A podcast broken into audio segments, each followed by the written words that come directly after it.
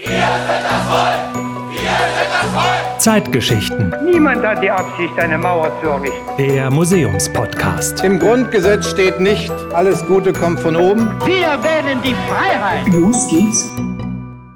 Willkommen bei einer neuen Ausgabe der Zeitgeschichten, dem Museumspodcast der Stiftung Haus der Geschichte. Ich bin Mike Rosenklenter und in der letzten Folge waren wir ja zeitlich gesehen so in den 1960er Jahren. Dieses Mal rücken wir näher ans Heute ran und beschäftigen uns mit dem Weg zum Mauerfall und zur deutsch-deutschen Wiedervereinigung. Da gibt's im Haus der Geschichte diese Wand, da ist ein riesig großes Schwarz-Weiß-Foto drauf, lebensgroß von Menschen, die an einer Montagsdemonstration in Leipzig teilgenommen haben. Und an der Wand hängen Transparente, die an diesem 9. Oktober 1989 von den Teilnehmenden getragen wurden. Leipzig, Heldenstadt der DDR steht da zum Beispiel drauf. Oder Erich, wir verlangen Rechenschaft. Und in diese Wand eingelassen ist eine ziemlich kleine, unscheinbare Glasvitrine mit einer Videokamera drin.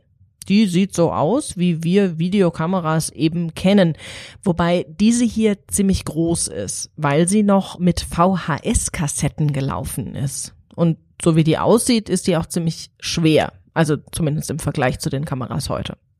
Was aber überhaupt eine alte VHS-Kamera in einem zeitgeschichtlichen Museum wie dem Haus der Geschichte zu suchen hat, das erklärt uns Annabel Petschow. Sie ist wissenschaftliche Mitarbeiterin in der Stiftung. Hallo, Frau Petschow. Hallo. Was ist denn jetzt so das Besondere an dieser Kamera? Das Besondere an dieser Kamera ist, dass wir mit ihr die Macht der Bilder veranschaulichen, insbesondere die Macht der verbotenen Bilder. Diese Kamera wurde von Siegbert Schäfke benutzt, um die bis dahin größte Montagsdemonstration am 9. Oktober 1989 in Leipzig zu filmen.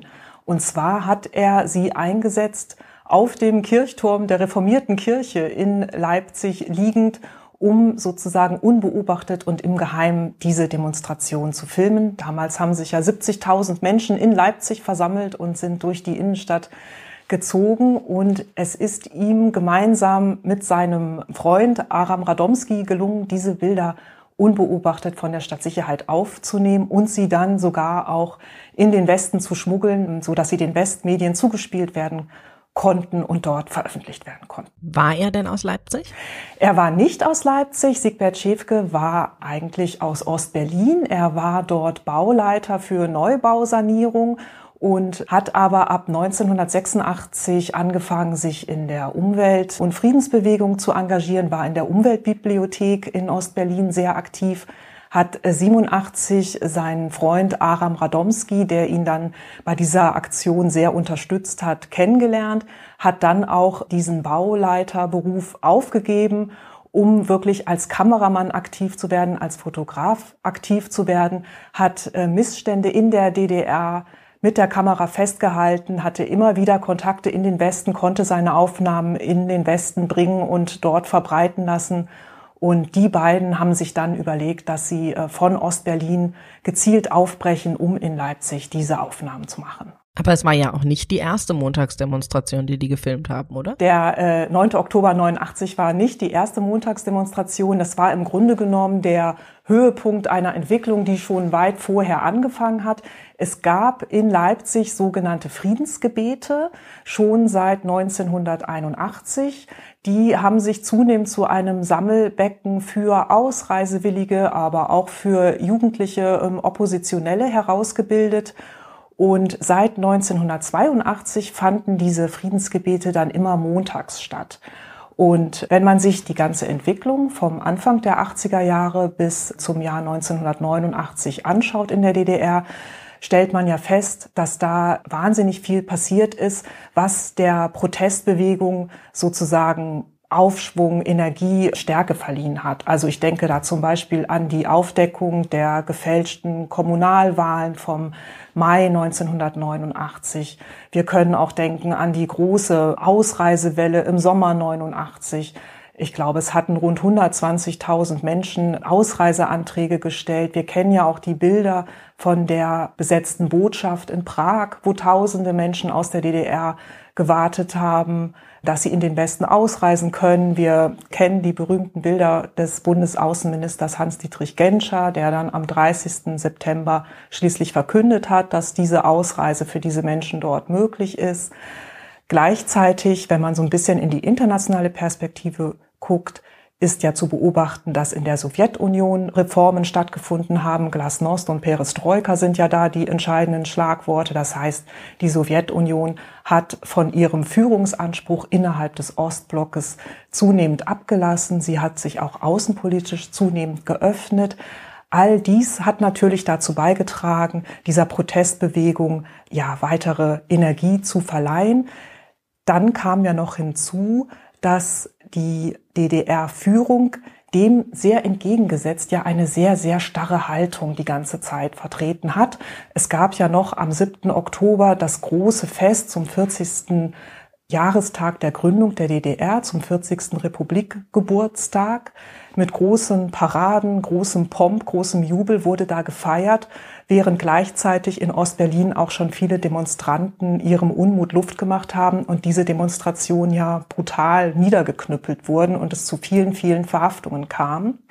Und um auf die Frage der Montagsdemonstration zurückzukommen, am 4. September 89 gab es im Grunde die erste Montagsdemonstration. Damals sind zum ersten Mal im Anschluss an die Friedensgebete rund 1000 Menschen auf dem Vorhof der Nikolaikirche stehen geblieben, haben Reisefreiheit gefordert, haben Reformen gefordert.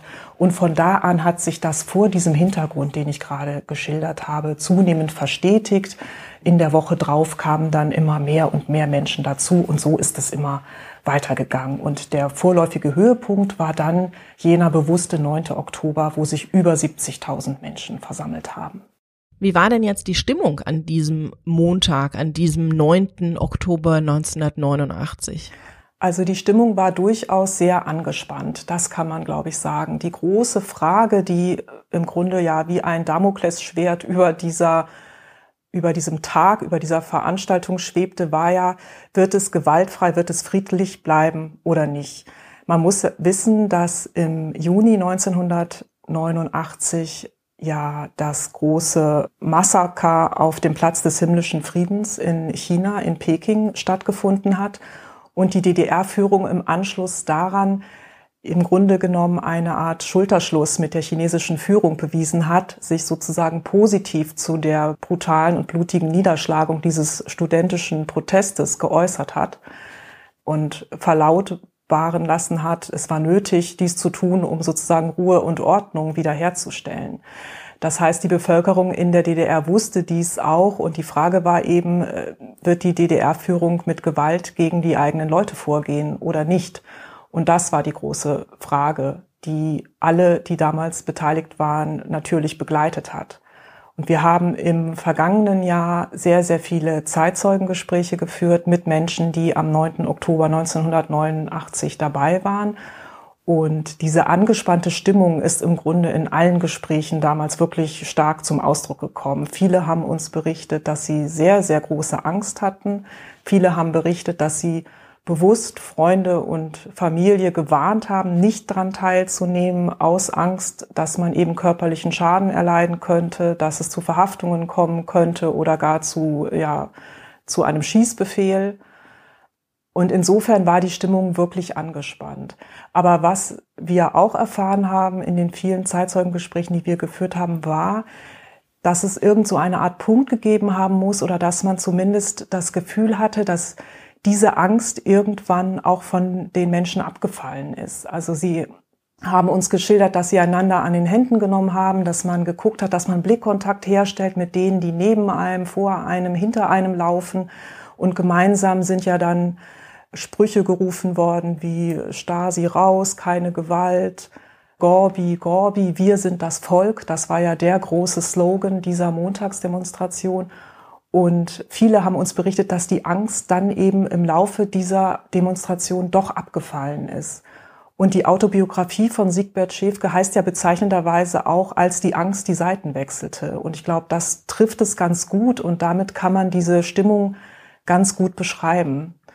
Und zu dieser Demonstration kann man auch noch sagen, dass sie sehr viele unterschiedliche Menschen auf die Straße gebracht hat, die ganz unterschiedliche Ziele auch verfolgt haben. Es gab natürlich die, die vielleicht einfach nur für die Reisefreiheit eingetreten sind und daneben die, die vielleicht größere politische Reformen im Sinn hatten. Und dieser übergroße Wunsch nach Veränderung war eigentlich das, was wiederum alle da zusammengeführt hat. Und da hat sich so ein, ein Sog der Veränderung gebildet oder eben eine ganz besondere Energie, die die Leute zusammengeführt hat. Das haben uns sehr viele auch persönlich erzählt und das ist sicherlich etwas ganz Besonderes, was sich mit diesem Tag verbindet. Sie haben am Anfang schon gesagt, dass Schäfke und Radomski diese Filmaufnahmen in den Westen schmuggeln konnten. Wie haben die das hinbekommen? Also das ist tatsächlich eine wirklich abenteuerliche Geschichte, muss man sagen, wenn man sich damit näher beschäftigt. Erstmal war es so, dass Siegbert Schäfke von der Stasi intensivst beobachtet wurde, das selber auch wusste und nun vor der großen Herausforderung stand, wie er überhaupt von Ostberlin nach Leipzig kommt. Also kleiner Einschub dazu, die Stasi-Operation gegen Siegbert Schäfke hieß Satan. Also das war der Deckname, den man da verwendet hat. Und das sagt ja schon sehr, sehr viel über die Bedeutung, die die Stasi diesem Mann zugeschrieben hat und äh, als wie gefährlich die Stasi diesen Mann äh, eingeschätzt hat. Und um dann eben von Ostberlin nach Leipzig zu gelangen, hat Siegbert Schäfke, so kann man es in seiner Autobiografie lesen, Zeitschaltuhren in seiner Wohnung angebracht, die zu unterschiedlichen Zeiten das Licht an und ausgestellt haben, so dass er vortäuschen konnte, dass jemand in der Wohnung ist, dass jemand zu Hause ist. Und er ist dann am Nachmittag des 9. Oktober aus einem Dachfenster ausgestiegen, über die Dächer mehrere Straßen weitergelaufen, hat dann Aram Radomski getroffen. Die beiden haben dann mehrmals noch das Auto gewechselt, sind dann in Leipzig angekommen und mussten dann ja erstmal noch einen geeigneten Filmplatz, einen geeigneten Standort finden. Also an den Kirchturm der reformierten Kirche haben die beiden zu Anfang gar nicht gedacht. Sie sind zuerst in der Nähe vom Hauptbahnhof in ein mehrstöckiges Wohngebäude gegangen, weil sie dachten, das ist schön hoch, da können wir uns vielleicht irgendwo auf einen Balkon legen, da haben wir einen prima Überblick. Da sind sie dann von dem Hausmeister angesprochen worden, was sie denn da tun würden und haben dann irgendeine Geschichte erfunden, dass sie Studenten der Filmhochschule Potsdam-Babelsberg seien und den Auftrag hätten, da zu filmen. Das hat der denen nicht abgenommen und sie dann darauf hingewiesen, dass, das, dass sie sich da nicht weiter aufhalten können und überhaupt seien in dem Haus sehr viele Mitarbeiter auch der Staatssicherheit. Und sie sind dann gegangen, haben dann ein anderes Haus gefunden, von dem sie dachten, das bietet uns auch einen prima Platz, da haben wir auch einen guten Überblick haben dann an einer Wohnungstür geklingelt, wo außen Aufkleber aufgebracht waren mit äh, Atomkraft, nein, danke, Kirche von unten, Schwerter zu Flugscharen, so dass man so ein bisschen so ein Gefühl hat, okay, wer immer da wohnt, der ist durchaus kritisch dem System gegenüber. Vielleicht haben wir da Glück mit unserem Anliegen. Und dann haben sie ihr Anliegen da entsprechend vorgebracht und die Familie, die dort wohnte, war sogar einverstanden, die beiden filmen zu lassen. Aber Schäfke schreibt in seiner Autobiografie, dass er gemerkt hat, dass da kleine Kinder wohnen. Und er wollte diese Familie aufgrund der kleinen Kinder auf keinen Fall in Gefahr bringen, falls sie doch irgendwie auffliegen sollten. Und hat sich dann dagegen entschieden. Und dann, nach einigem Hin und Her, ist man dann wohl auf diesen Kirchturm gekommen. Und der Pastor hat ihn aufgemacht. Dem haben sie auch direkt ihr Anliegen geschildert. Und der Hausmeister hat sie dann, glaube ich, nach oben geführt, sodass sie da Stellung beziehen konnten. Sie haben dann rund 21 Minuten Material aufgenommen. Das hat also alles soweit gut geklappt und hatten sich dann mit einem Korrespondenten des Nachrichtenmagazins Der Spiegel verabredet, um dem die Videokassette zu übergeben. Und der hieß Uli Schwarz, dieser Korrespondent. Und interessant zu wissen ist ja, dass eigentlich Westmedien komplett verboten waren in Leipzig. Der hat es aber irgendwie geschafft, äh, dort aufzutauchen und man hat dann in einer Drehtür in einem Hotel, so kann man es lesen, hat Schäfke dann diesem Herrn Schwarz die Videokassette irgendwie zugesteckt und der hat die in seinem Mantel verschwinden lassen und dem ist es dann gelungen, die in den Westen zu bringen. Und das Material oder Ausschnitte aus dem Material wurden am nächsten Tag, am 10. Oktober abends in den Tagesthemen in der ARD gesendet. Und da wurde aber dann darauf hingewiesen, dieses Material stamme von einem italienischen Kamerateam, also um Schäfke und Radomski auch vor möglicher Verfolgung, vor Repression zu schützen. Wie waren die Reaktionen da darauf im Westen? Die Reaktionen waren groß, weil man ja tatsächlich zum ersten Mal von dieser Massenbewegung in der DDR erfahren hat. Also es war wirklich einschlagend, sowohl im Westen als auch im Osten. Das muss man ja auch sagen. Diejenigen, die Westfernsehen in der DDR empfangen konnten, hatten natürlich auch dann die Möglichkeit, diese Bilder zu sehen. Und sie haben dann wirklich zum ersten Mal wahrgenommen, dass die Protestbewegung, die Reformbewegung in der DDR eine Massenbewegung geworden war.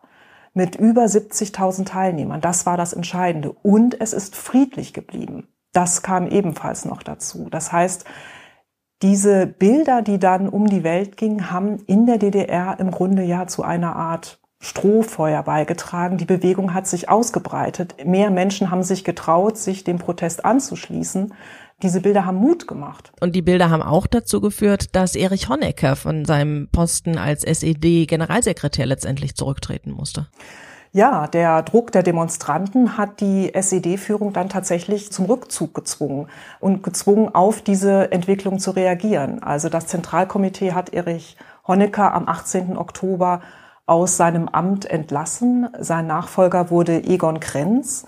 Und ein Zugeständnis sollte eine neue Regelung zu den Reisebestimmungen sein. Und dann gab es ja diese berühmte Pressekonferenz von Politbüro-Mitglied Günter Schabowski, der am 9. November abends diese neuen Reiseregelungen verkündet hat und dann auch Nachfrage verkündet hat, dass diese unverzüglich und sofort und ohne weitere Einschränkungen in Kraft treten würden. Und damit löst er eine Kettenreaktion aus. Tausende Menschen sind zu den Grenzübergängen geströmt, wollten ausreisen. Die Grenzposten waren total überfordert und haben schließlich diesem Strom der Menschen nachgegeben und die Grenzen geöffnet.